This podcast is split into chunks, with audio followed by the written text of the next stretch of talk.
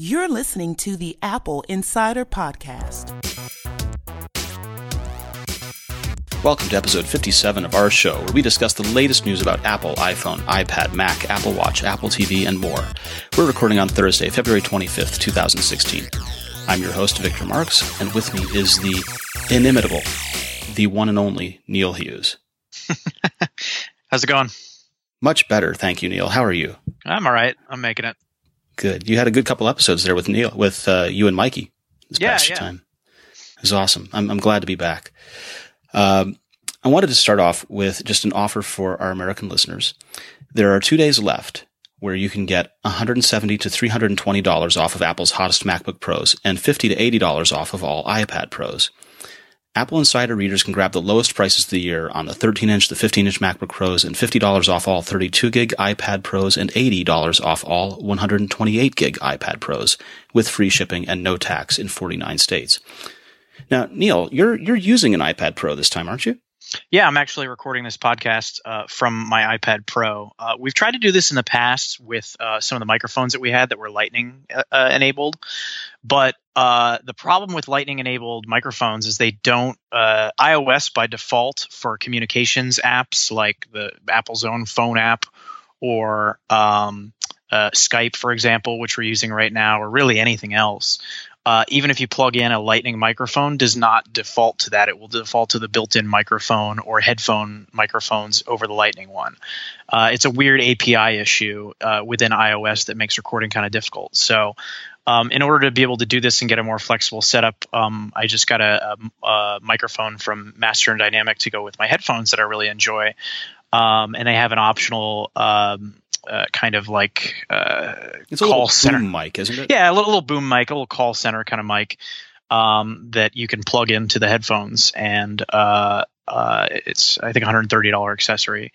And so by plugging into the three point five millimeter jack onto the iPad Pro, I can now use my iPad to do the podcast as well.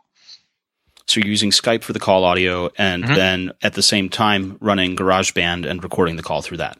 Correct. Apple's GarageBand is recording the local. Um, then I'm communicating with you over Skype.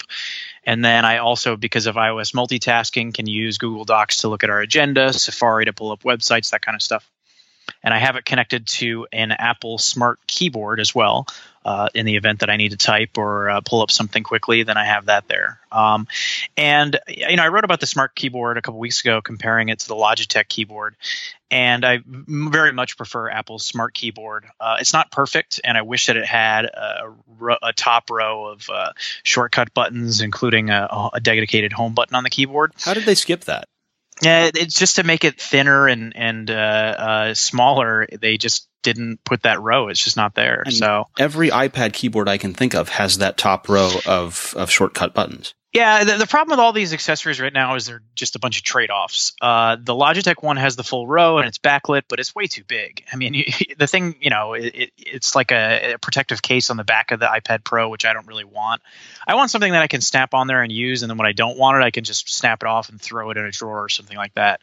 Um, and this Apple keyboard uh, accomplishes a lot of that. My biggest concern with it before I started with it was Uh, that it wouldn't be steady for like lap use or kind of, you know, moving around. And sort of the actu- Surface Pro with the kickstand problem. Right. And actually Apple addressed it. The, the the base is pretty sturdy. The weight is evenly distributed. I can use it on my lap, on the couch.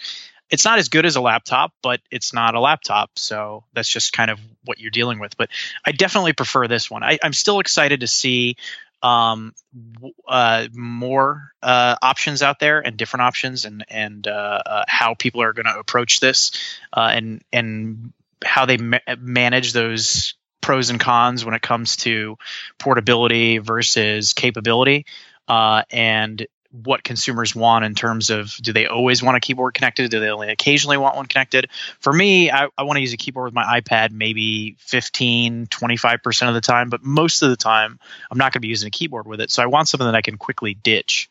Well, let me ask you, I mean, because I, I keep going back to this thing we've talked about for ages now, you know, using the iPad as the only computing device. Does this work for you when you do that? No. Um, I... I simply, I, I've done it, worked for a day on the iPad, and I've even done it with Microsoft Surface, and it's getting better, but it's still a frustrating experience just because of a whole number of things, really. Um, iOS is not taking full advantage of the capabilities of the iPad Pro. Um, this is why you don't see, you know, Final Cut for iPad Pro yet. That's not to say we can't get there, and I think that we will get there. But as it is right now, the multitasking has uh, a fair amount of problems. Like, for example, the slide over slash um, split view on an iPad Pro or even an iPad Air two. If you want to pull up apps, you have to slide over from the right side, then pull down from the top of the screen, and then it just kind of shows you apps that yeah, you they're not recently the, used. They're not even the ones that you'd want to be there. They're just whatever was last. Right. And so, you know, if you have a few hundred apps installed, you might have to scroll for a while to get something, and then not all apps are compatible. And, and you know, there really needs to be some sort of like dock that's customizable that you can pull over from the side that are your most quickly used apps, a, a search function to bring them up, something like that.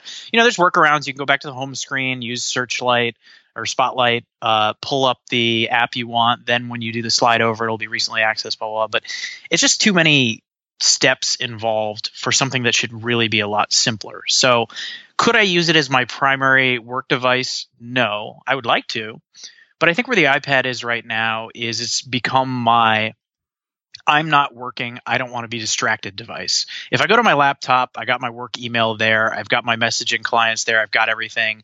If I just want to focus on doing one thing, you know, read or uh, uh, browse the internet and just kind of do something personal, uh, the iPad is my preferred device for that. I don't want to go to my laptop. Yeah. It's my it's like my couch computer is basically the way I look at it. How, how many apps do you have installed on that thing? I have a lot, but, you know, I don't use a lot of native apps on my iPad. I find that I'm mostly in Safari. Um, I use Spark for email, which uh, just came out with their – I've been beta testing it, but they just came out officially with their iPad client today, which is great, and it's optimized for iPad Pro. Occasionally, I'll use it as like a second um, screen for when I'm watching T V and like if there's a sports game on I want to keep an eye on and I can stream it on my iPad, I'll do that and have it uh, just kind of around.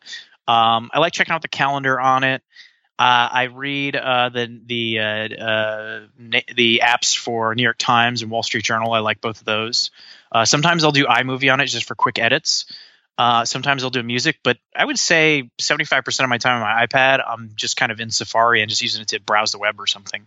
Yeah, I uh, I read a study this past week that said that out of the hundreds of apps that we have installed on the phone, for example, that there are maybe twenty that you use frequently and five that you use daily. That, I... that it's it's really like that. And I, I looked at that and I realized I've got thousands and thousands of apps installed on the phone mm-hmm. because I'm ridiculous. but um, but I, I looked at the iPad Mini that I've got and I've only got like maybe twenty apps installed on the thing total. I have one hundred seventy-six, I'm looking right now, installed on my iPad Pro. Wow. Uh, but most of them are in folders. I, I just my home screen is just a bunch of folders because I don't access them as much as I do on my iPhone. My iPhone, I'm it just because it, it, it's uh, you know, you don't want to pull up a website and load it and all that on your iPhone. It limited screen real estate. But when you're on an iPad, pulling up Safari doesn't seem that bad. Going to a website doesn't seem that bad. And a lot of times these apps aren't optimized for the iPad, or they have certain features that are missing in their apps. And sometimes it's just easier to go to Safari. Yeah, I, I need to correct myself. I went through a big purge and, and removed a lot of apps from my phone. I'm down to six hundred thirty-seven. Oh, wow. Yeah. I'm pulling it up right now. My phone, I have two hundred sixty-eight apps on it. See, I need to get to that. But I also have uh, over ten thousand photos, three hundred fifty videos, Whew. seventeen hundred songs. Goodness. So I'm using um, – I only have eighteen gigs free on a one hundred twenty gig phone, so – I have twenty-five gig free. I have three thousand photos. But I mean, really, no the iPad Pro should have a two hundred fifty-six gig model, right? Well, and that was one of the things that I saw earlier this week. We wrote about uh, Samsung introducing a two hundred fifty-six gig chip. Yep. So we think oh, that's going to happen. Fingers crossed for a two hundred fifty-six gig iPhone. I would be so happy. I, you know, I, I pulled out the original iPhone. Yeah. And, um, the original eight gig, which was the big one way back. I had the four gig. And uh, and I, I powered it up and everything. It's on iOS three, and I was going to figure out how to put it back on iOS one. And uh, you know, I messaged you about this, and you said, yeah, and there's no way I'm going back to a sixty-four gig phone ever. We were talking about the uh, the four-inch phone. Right. And now you want the two hundred fifty-six gig. Oh, yeah. I want the biggest phone that you can have. Uh, until iTunes Match came around, I was still toting around my uh, iPod Classic just so I could have all of my music on me. Uh, because I don't, I never know what I what I want to listen to. I, you know, I have something like uh, twenty-six thousand songs or something in my collection, and I never know what's going to catch me that I want to listen to. Limiting yourself like that just seems unnecessary to me. So until iTunes Match came around and I could put all my music in the cloud and and and uh, have it all accessible, I was always carrying my iPod Classic with me. So yeah, if I could get a two fifty-six gig phone, I could pretty much just download all of my music and have it on there.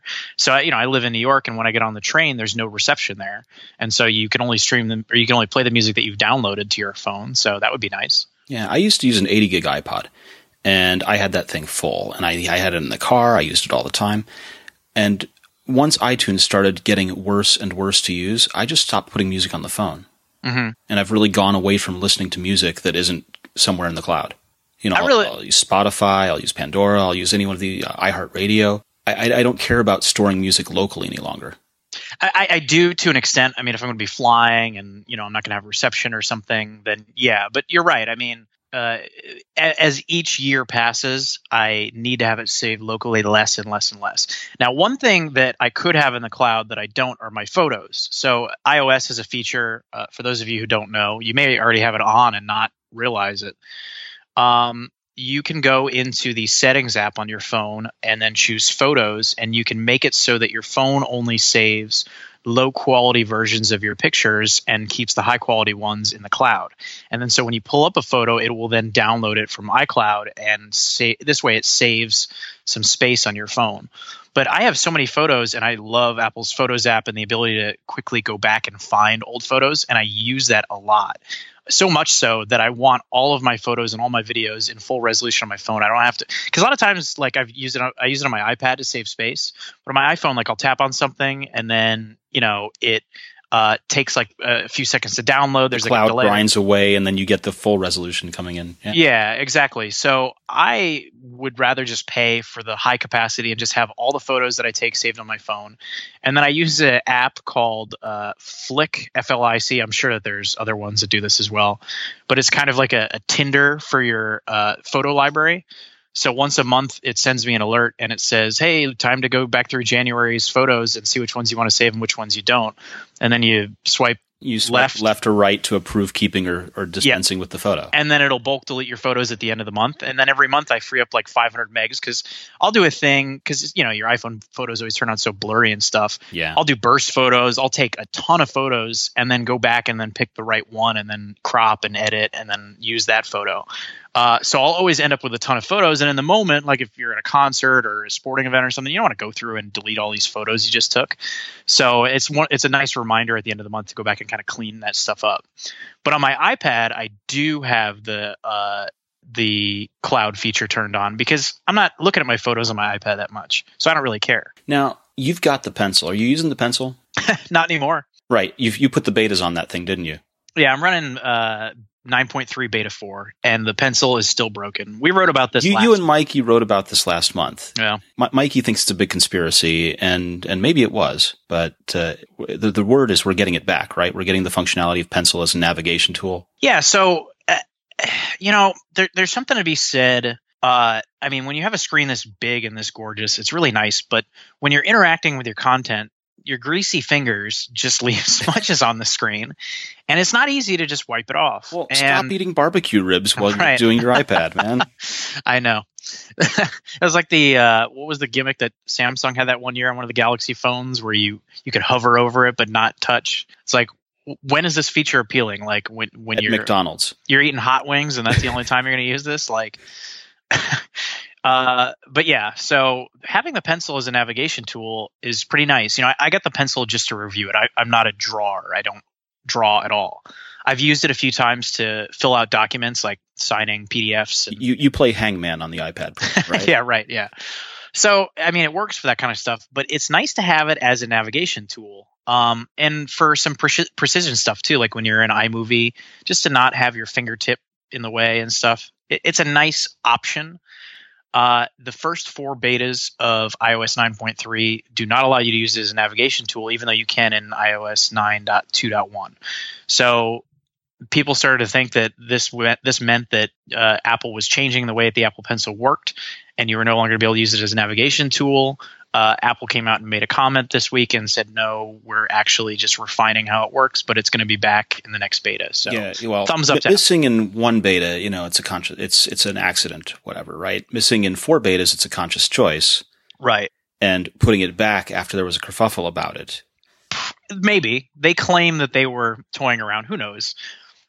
Apple doesn't want it to be viewed as a stylus. That's what it is. They want it to be a drawing tool, a precision editing tool. They don't want it to be, you know, they want it to be used for writing. They don't want it to be used for navigating. But at the end of the day, what do they care? If you spend one hundred dollars on it and you don't want to use it as a navigation tool, don't use it as a navi- navigation tool. But having it replace your finger, I don't think is inherently bad. Then again, I'm the guy that thinks that they should allow cursor support for trackpads and mice on iOS. So what do I know?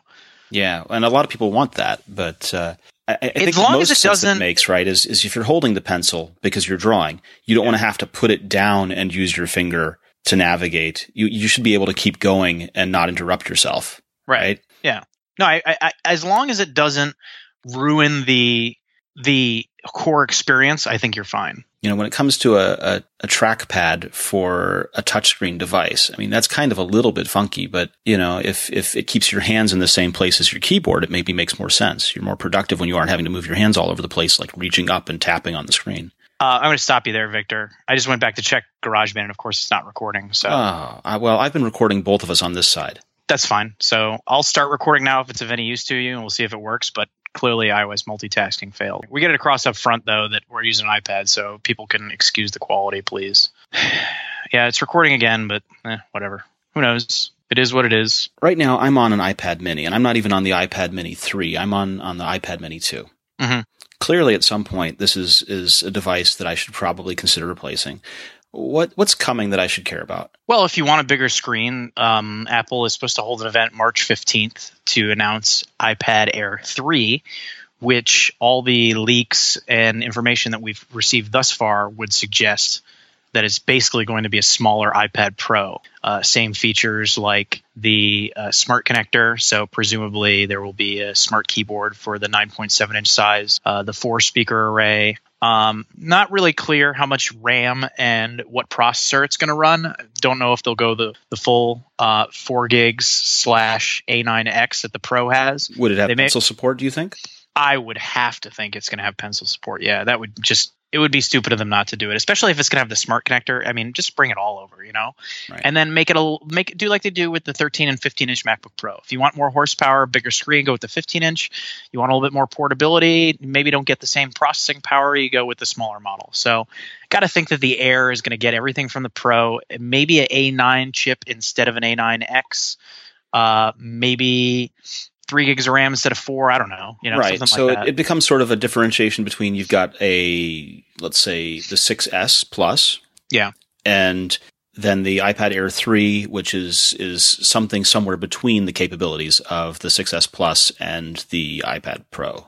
Right. Is that the right way of thinking of it? Yeah, I, I, I think so. Um, you know, Apple doesn't want to get into this like specs game. So they don't even say how much RAM the processor has. We have to tear them apart to find out. Well, so, yeah, but it comes down to mattering when we're doing things like running that big screen with a bunch of Safari tabs open or applications that call on it, right? Well, and there's rumors that this is this is going to be expanded even more this year, that the, the lines uh, between the iPhone uh, – the four point seven inch iPhone and the five point five inch model are going to be even more distinct with the iPhone seven. So the rumor is that maybe the dual camera system will only be on the iPhone seven Plus. Uh, maybe the iPhone seven Plus will have three gigs of RAM, while the iPhone seven will stay at two gigs of RAM. So you're going to see Apple maybe start to justify that one hundred dollars premium uh, more with the larger model. That's cool. Yeah. You know, this looks to be the year that I buy a bunch of stuff, and I'm trying to think about what are the right things to get. Yeah. Are you interested in the four inch iPhone, Victor?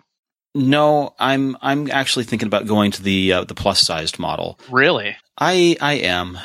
Um, I have a friend who has been talking with me about getting the four inch phone for his son, mm-hmm. and he, he picked up a five C just to see what it felt like again, mm-hmm. and his his words were, he texted me moments ago, and he says, "So small, how did we ever survive?" And, you know, I, I had the similar experience. Like I said earlier, I picked up the original iPhone, which mm-hmm. was the the not even four inch, right? It was smaller. And I powered it up, and and yes, it's dwarfed, right?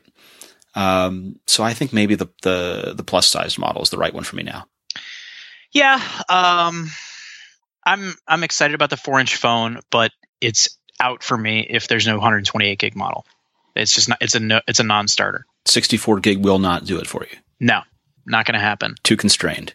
Yep. Uh, if they do a one twenty-eight gig model, and basically the only thing that it's sacrificing is uh, the cam, or I'm sorry, the uh, three D touch screen. Hmm. I'm fine with that. I don't care. I'll I'll gladly sacrifice three D touch. If they touch give it a little bit less RAM, you're not going to mind. No, I, that's one gig RAM. One the gig only RAM. thing, Come the on. only thing I will I will concede from the iPhone six is three D touch. The everything else, if I get two gigs of RAM, A nine processor, one twenty-eight gigs of storage, I'm in. I'm buying it. I'll spend six hundred fifty dollars on that phone. There you go.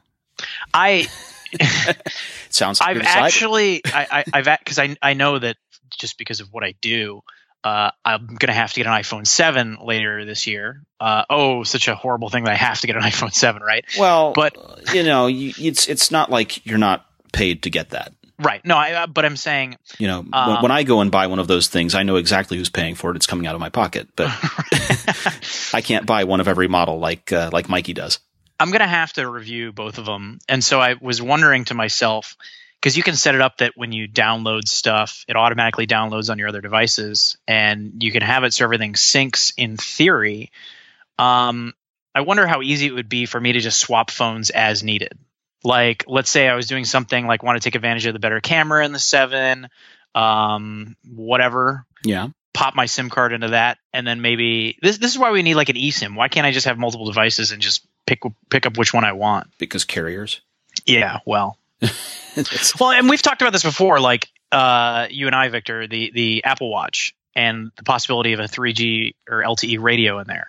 Um, I mean, they're not going to have a traditional SIM card in the watch because it would take well, up too much space. It's physical size, yeah. Right. And, you know, that's a waterproofing issue and all kinds of other stuff. They're not going to have it so you can insert something into the Apple Watch. So eSIM is a thing that's coming out. In fact, Samsung just announced a watch that has eSIM in it. That's on what, the Gear S two, something like that? Yeah, something like that. Yeah. And so carriers now have this thing where they charge you like five dollars a month or something to add that device to your data plan. I'm trying, trying to think. Of this. I remember when it was just twenty, right? It used to be twenty to add an iPad to your data plan or something like that. It was fifteen, I think. Yeah. I think carriers. I think what they do is, well, I think they still charge that. Uh, it depends on the size of the device. So a phone is like, you know, twenty-five dollars or whatever it is. Uh, your your iPad will be like ten dollars, fifteen dollars, and then these smaller connected devices, I think they charge five bucks per device, and they all share in the data plan. Right, because now, they know that your watch is not going to be drawing incredible amounts of data. And if I'm, but if I'm only using uh, one phone number and sharing it between devices, why couldn't I have an eSIM shared between two phones and they both ring? Who cares? Tough question. I, I think that the carriers are still old world enough that they would want to give each thing an individual line. And, probably. You know, that it would be a pain to activate or deactivate to move it over. So how much of a pain would it be to switch between devices with eSIM then? Because Apple with uh, watchOS two point two and iOS nine point three is adding support for multiple Apple Watches so you can switch between them i- immediately. So imagine in the not-so-distant future, we have some L T E-capable Apple Watches, and somebody owns two Apple Watches, one for the gym and one for a night out. And that way they can, you know, one can charge while they're at the gym, and then they come back and swap them out. I, could, I mean, I could see a scenario where somebody would want to do that. How how difficult does it then become to have the carriers play nice with that kind of stuff if you wanted to pay for both of them to be connected? I, I think carrier adoption would be one of those things that we've seen with other carrier adoption problems, right? You know, v- voice over L T E or the original visual voicemail. You know, A T and T did it first, and then T-Mobile follows, or T-Mobile did vo- voice over L T E first, and then A T and T drags their heels and is last. Mm-hmm. Um, you know, they're launch partners, and those launch partners get on board first. And, you know, in in the U S, it's one thing where if you're saying they're going to carry the Apple Watch, then they'll be the ones that are launch partners and on board for it. But if they're not carrying the watch with the eSIM in it, then they can drag their heels and be a little slower about it. But this, a lot of this goes back to what I've been talking about with this concept of your computer and your data is anywhere. You sit down at a computer, you know, maybe ten years down the road, Touch I D or, you know, retinal scan or whatever the heck it is at that point. You sit down at a terminal essentially, and then all of your files are instantly loaded from the cloud. Why can't we? Well, and, and that's something that we were aiming at years ago, right? You remember network booting on, yeah. on Mac. Yeah. Right? That was, if, if you go back and look at one of the original nineteen ninety-seven, nineteen ninety-eight Steve Jobs speeches where he's talking to the crowd at a developer conference, and he was talking about what eventually became Time Machine because he never lost his data, never lost his data anywhere. And he was also talking about network computing because he could just grab any computer and boot off of the network right. way, way back then. And those are the kinds of things we're finally seeing become useful, right? Ubiquitous. Yeah, it, it's... it's going to be nice when we're finally there, and it, it, the, the screen does not matter. You choose the size and the accessories that are right for you at that given moment. Whether you're on your phone, whether you're on a tablet, whether you're on a Mac, you can access your data, and it's secure, and you can trust it. Yeah, and and we're not there yet, but every year and every release cycle, we see more and more of these things converging, don't we? Yeah, and so I think it would be nice to be able to have multiple iPhones and just decide which one you, you know, if, if the one, if you had a Plus, for example, and you were going to go out and shoot some video and you want to use the better camera in it and that kind of stuff, then, then that would be an option for you. And I mean, the, everybody wins there, right? And, the and for those can, nights when you're going out on the town and you have, you know, slacks that have almost no pockets, you carry the four inch right. phone. Yeah. You're not wearing your J N C Os or your uh, cargo pants for your iPhone seven Plus, then, you know, you bring your smaller phone. But along the way, right, these the capabilities of these different things are converging. You know, one of the, the things you were telling me about before we started the call was the idea of Siri on Mac. Yeah, so the, there's a rumor this week that um, finally Apple is going to bring uh, Siri to the Mac. Uh, Siri was only on iOS devices until last year. Um, it took a while even for it to come to the iPad. It was just dictation at first, and then finally Siri. Then last year it was on Apple Watch, although that has to be connected to your phone. And then now it's on the Apple T V, and you can use that to search for content and stuff. But um, the rumor is that Apple is going to add a Siri button to the menu bar on the Mac, and you can click on it and then do something, uh, you know, presumably similar functionality to what is on your iPhone, but it's not quite clear how that's going to work because, for example, you can't use Siri on your Apple T V to control HomeKit devices. So, uh, yeah, Siri on the Apple T V is a very specific use case, a very specific right. context. It's about searching content, and that's it. Yeah.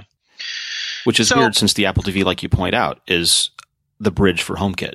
And the thing with Siri, too, is I use a lot on my Apple Watch because I have uh, Hue bulbs in my house, and uh, uh I use it to turn them on and off a lot, and it works great, but it's slow. And I think that's mostly because of the watch. The watch takes four or five seconds to figure out what I was saying because it's offloading the processing to the iPhone, which is then offloading the data to the cloud, which then has to get sent back to the phone, which then gets back set, sent back to the watch. And I was thinking about it today, and I was thinking, you know, they bring Siri to the Mac, and supposedly if your Mac is plugged into the wall, it's going to have always on Hey Siri capabilities. How cool would it be to kind of uh, get like an old Mac Mini or something and have it be like a headless unit, just always on and listening for Hey Siri with a mic plugged in and its own speakers. And if it worked with, for example, HomeKit, you could then have, you know, the equivalent of a Amazon Alexa um, and roll it yourself. Intriguing. Now, I, I just installed a HomeKit door lock um, yesterday, actually. I put the, the Schlage deadbolt that's HomeKit capable on it, and uh, I've been using Siri to lock and unlock the door ever since.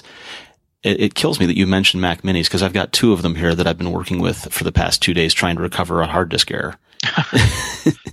But the idea of of rolling your own Amazon Alexa is not bad. Um, I've been thinking a lot about the Amazon Echo, and the the thing that I've been thinking about is that it's it's currently kind of impractical to have more than one because mm-hmm. they're one hundred eighty bucks and uh, they don't really do anything other than act as that interface to the cloud. Whether it's right. it's pulling music from Spotify or or from Amazon Music or or interacting with your Hue bulbs, that's kind of all it does.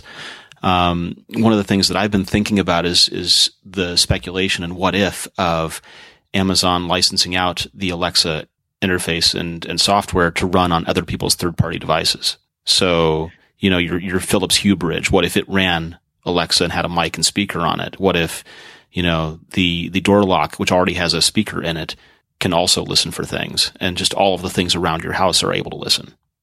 I feel like in many ways, the new Apple T V was a missed opportunity for Apple. I understand why they did what they did. Uh, obviously, uh, especially this week where we're talking a lot about security. Um, Apple wants to be security conscious, and they don't want people to feel creeped out that their Apple T V is always listening to them. So building the mic into the controller, requiring you to pick it up and press a button so you know that it's listening. It's very intentional. Makes people feel comfortable with it. If they had built a mic into the box itself and made it an always listening thing that could control HomeKit, it would make the Apple T V a much more compelling device as the center of your connected home. I realize why they didn't do it, but I think that there's a, a need for that in the Apple ecosystem. Uh, you know, and there's got to be a way to do it to make people, you know, opt in, make them feel more comfortable, know what they're getting into, that kind of thing. Maybe Siri on the Mac is the way to do that. But then it becomes, is HomeKit going to be supported because it's not supported on the Apple T V? What is Siri on the Mac going to do? We don't know at this point. Yeah, we have no idea. I do like HomeKit, though. And HomeKit, we should point out, is pretty secure. HomeKit has that um, eight, eight-digit uh, number that's on every device, and there's a secure chip inside of each HomeKit device that Apple requires and, of course, takes a licensing fee for. And that protects your your HomeKit devices and HomeKit network from being hijacked and being used in, in malicious ways by other people on the network, whether on your network or outside your network. And a Home, lot of the HomeKit's other... HomeKit's big failing, really, is Siri. Uh, well, only in that Apple makes that the primary way of interacting with it, and you have to know to get other applications to uh, to control it. Like you use the Home application, I use the Insteon Plus app or mm-hmm. the iDevices app, because those are aggregator apps that allow you to control all of the devices in one application. Um, and that's that's something I really like, is my ability to choose whose app I like for controlling all of these things, and, uh, and something that we're going to write about on the site eventually. I keep threatening to do that. So if you ask Siri to turn on your lights or something, how long does it take for it to respond? Um, I want to say it's, it's three to four seconds. Okay. Usually for me, especially if I'm using my watch, it's more like ten seconds. Yeah. I mean, we could, we could do it now and time it live on the show. But, uh, but yesterday I was screwing around when I was doing the door lock. I was also triggering the lights upstairs and turning them on and off. Mm-hmm. And I got a text message from my, uh, I got an iMessage from my daughter from her iPad saying, "Daddy, why are you screwing with my lights?" And, uh, you know, that's, it's, it totally was responsive enough that I was able to turn them off and on and get her. Yes. Why? Let's see. Here's what she said. "Why are you turning on the lights?" And, uh, you know, when she did that, I turned them back out. But it seems like Siri is a little slower controlling HomeKit if you haven't unlocked your phone in a little while or engaged with HomeKit in a little while. And then if you've just done it a second ago, it responds a little more quickly the second time. So I wonder, too, if having a Mac plugged into the wall, more horsepower in it, presumably more uh, stable connection without uh, various power-saving methods that iOS does, if that might be a better way of doing Siri. Well, we don't know if it's that or if it's a a networking thing where right. it's going out and authenticating with your iCloud I D and making sure that this device is able to control these things. Yeah. Right? It's it's it could be a security measure there as well, and we just haven't checked because, you know, I haven't probed the network lately. um, I wouldn't put it past them because they are very security minded. Right. You know, you don't want someone controlling your your deadbolt door lock. You know, it's it's not a huge risk if someone turns on your lights. Fine, it's it's frustrating if someone adjusts your thermostat, but if someone can open the door to your house, that's major. Or if the F B I can crack your phone. Yeah. So so that was a big story last week. It's a big story this week, and it it makes my head spin because every time anything new is published on this, there's some new wrinkle about either side, either either adding emotion to the argument or changing the facts or adding new facts. It's it's just crazy. So what's what's the news this time? Well, Mikey and uh, and Dan talked about it last week, and there have been new twists and turns that have come up since then. Pro- probably the most I interesting know. one, the most interesting one that came up was late last week. Um, Apple kind of uh, held a uh, secret press conference over the phone, essentially, where unnamed Apple executives brought on members of the press and answered questions, but you weren't allowed to say that you were on the call, and you weren't allowed to say who was on the call. It was very weird. But the reason they did this is because they're in the midst of a P R battle with the U S government.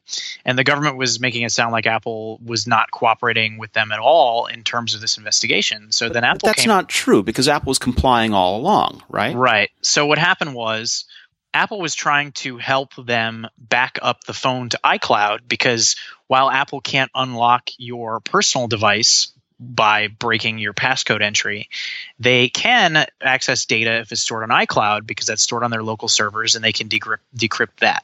So what Apple was trying to do was help the F B I to back up this iPhone five C in question that was used by the San Bernardino terrorists, uh, so that they could then access a more recent da- uh, data backup and then see what was on the phone. Uh, Apple, after a few weeks of going back and forth with the F B I, was then informed that the phone would not back up to iCloud, even on a known Wi-Fi network, because someone at the uh, county actually went on to, I guess they had access to the Apple I D password. Right. They used, they used I forget and reset the iCloud password. And they went on and reset the iCloud password, but the original password is still stored on the locked phone. So now the phone, which cannot be unlocked, the password can't be updated on it.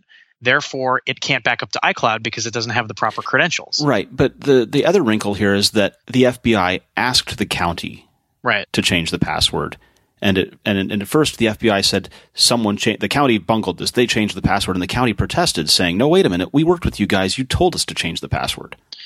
So, yeah, I mean, you can look at this two ways. You can either say that the F B I didn't really understand what it was doing and the implications of changing the password. That's pretty charitable.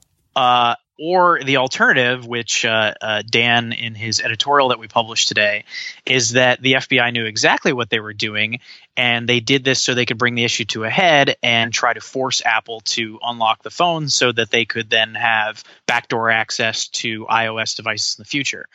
But but there's something even deeper here, right? Because my understanding is that if they get local access to the iPhone, they're not going to get anything different than what they get out of the iCloud backups, except perhaps something more current. Yes. That the iCloud backups were most recently like in September, I think, maybe oh, October.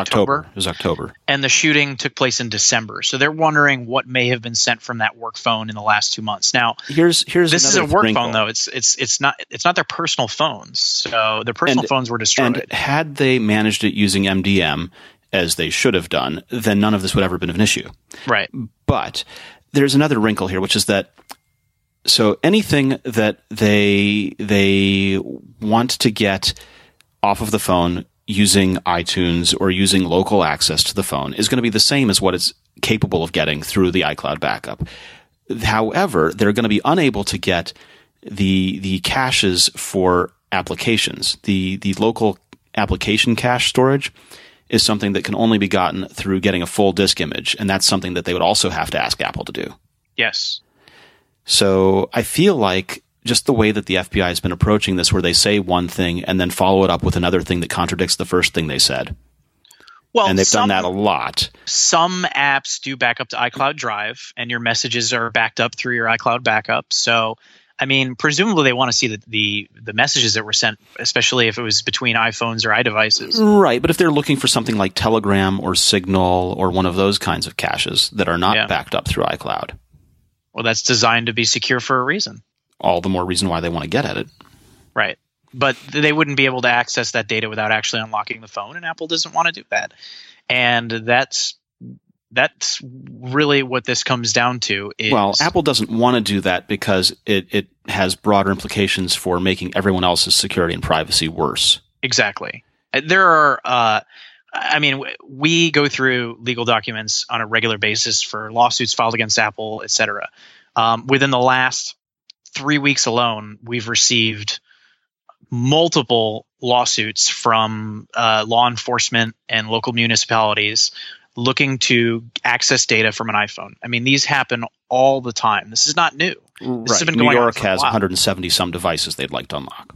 Right. So, uh, you know, it, there was a story that came out this week, you know, that the F B I was looking to get into twelve other phones. It wasn't even that big of a story, even though it made the rounds because well, it's been going it, on for a while. It made the rounds because Director Comey of the F B I published an op-ed on the Lawfare blog saying this is about one phone and one phone only, and then twenty-four right. hours later, oh, well, maybe it's about twelve other phones also.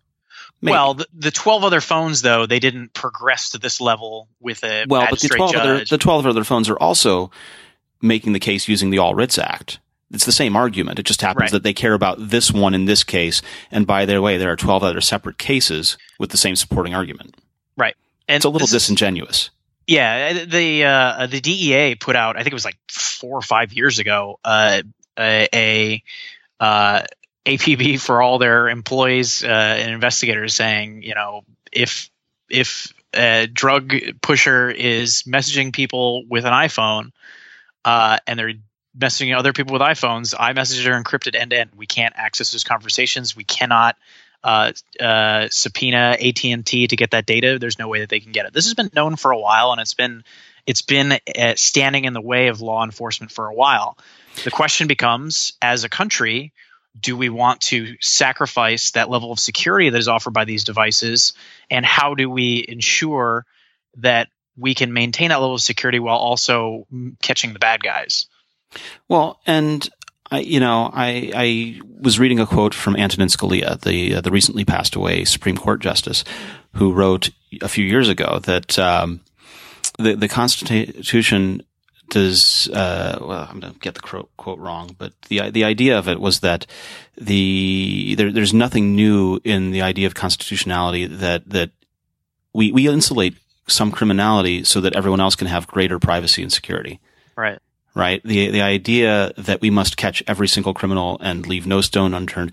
People lose evidence all the time, right? In in court cases and in criminal cases, people lose evidence, and we have laws that handle dealing with lost evidence. This is simply evidence that's just unobtainable. Mm-hmm. And that should be understood and okay. It is Apple's right to make their platform as secure as they see fit. And I think Uh, a majority of Americans, at least this, the polling shows, side with Apple and think that they're in the right. Personally, I, I side with Apple. I think they're in the right. I, it, they're a private business, and their interest is to their customers. And they it's not like they've been stymieing law enforcement. They've been working with them every step of the way. The one thing they refuse to do is create a backdoor to iOS to allow, you know, any phone to be unlocked. They're not going to do it.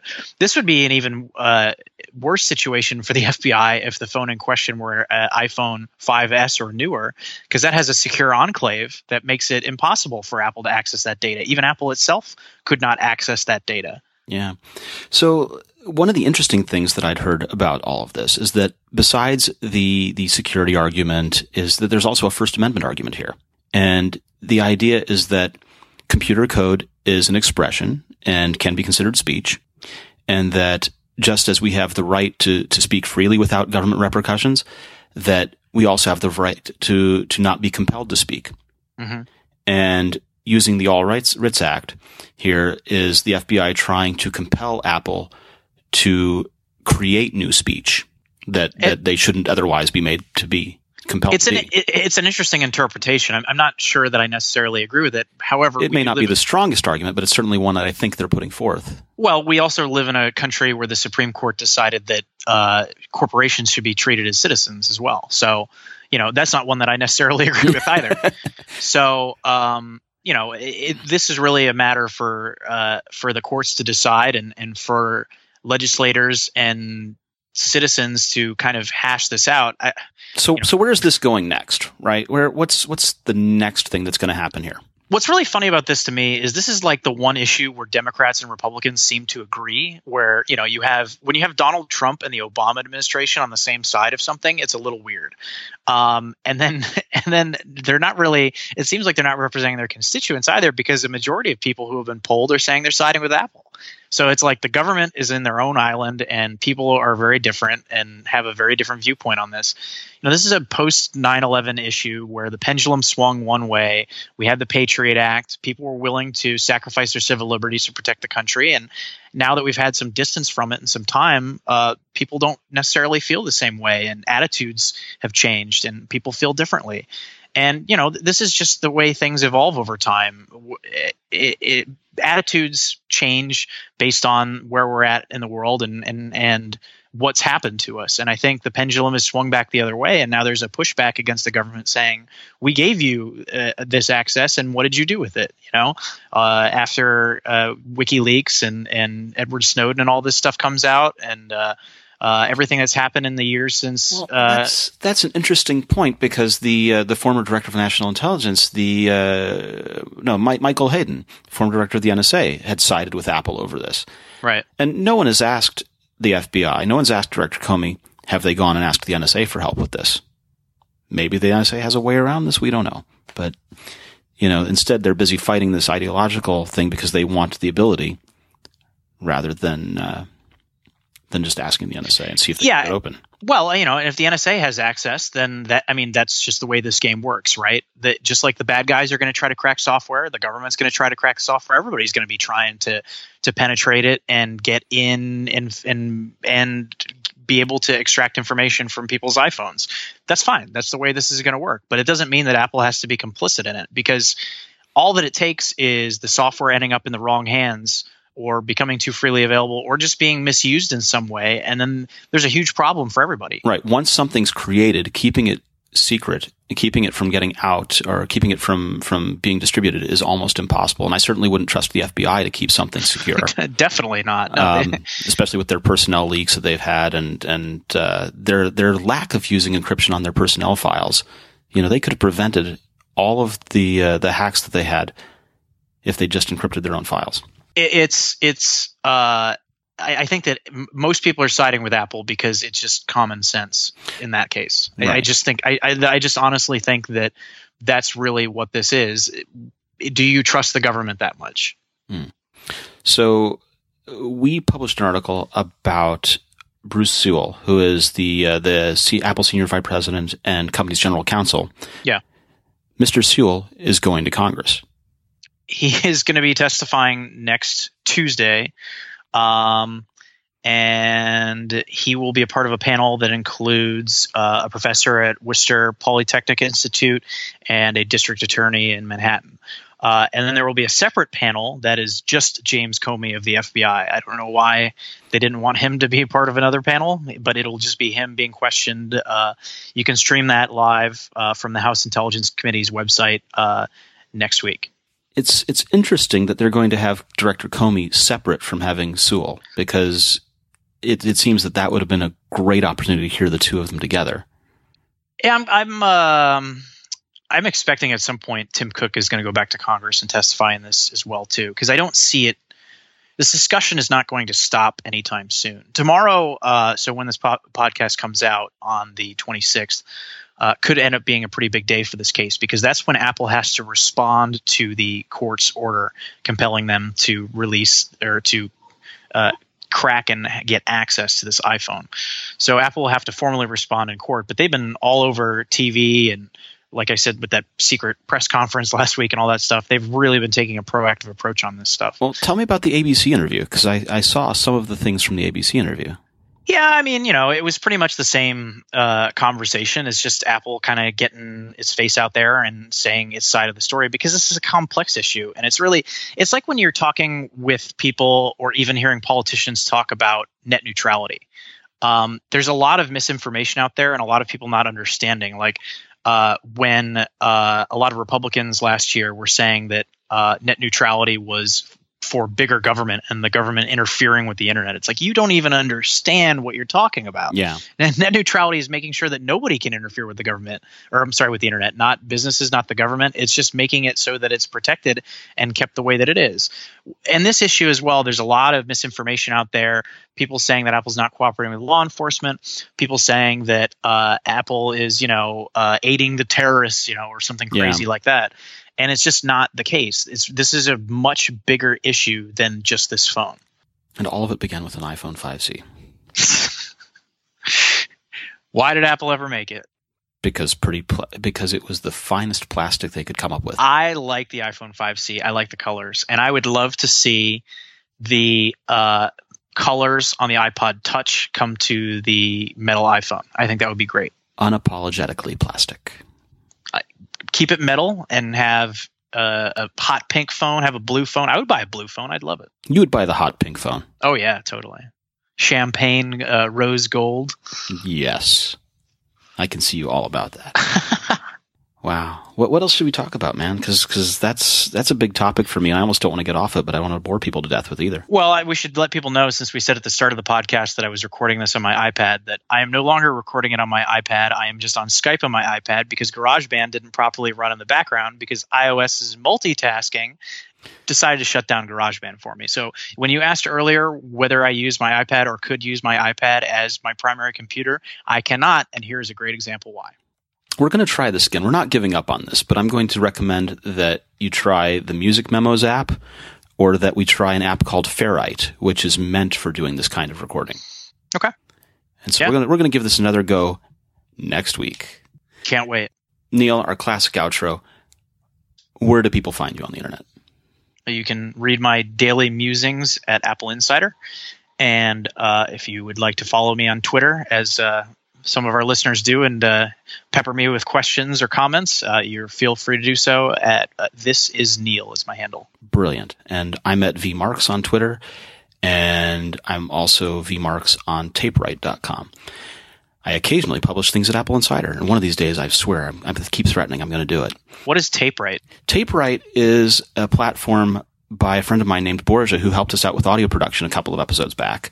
Okay. And TapeWrite is an interesting thing that he's made where you record audio and then you supplement the audio with pictures or or footnotes that are basically like cards tied to specific points in the audio. And mm-hmm. people who listen can flip the card over and comment on it. And you can comment this a couple of ways. You can read all of the cards first if you don't have time to listen to the audio.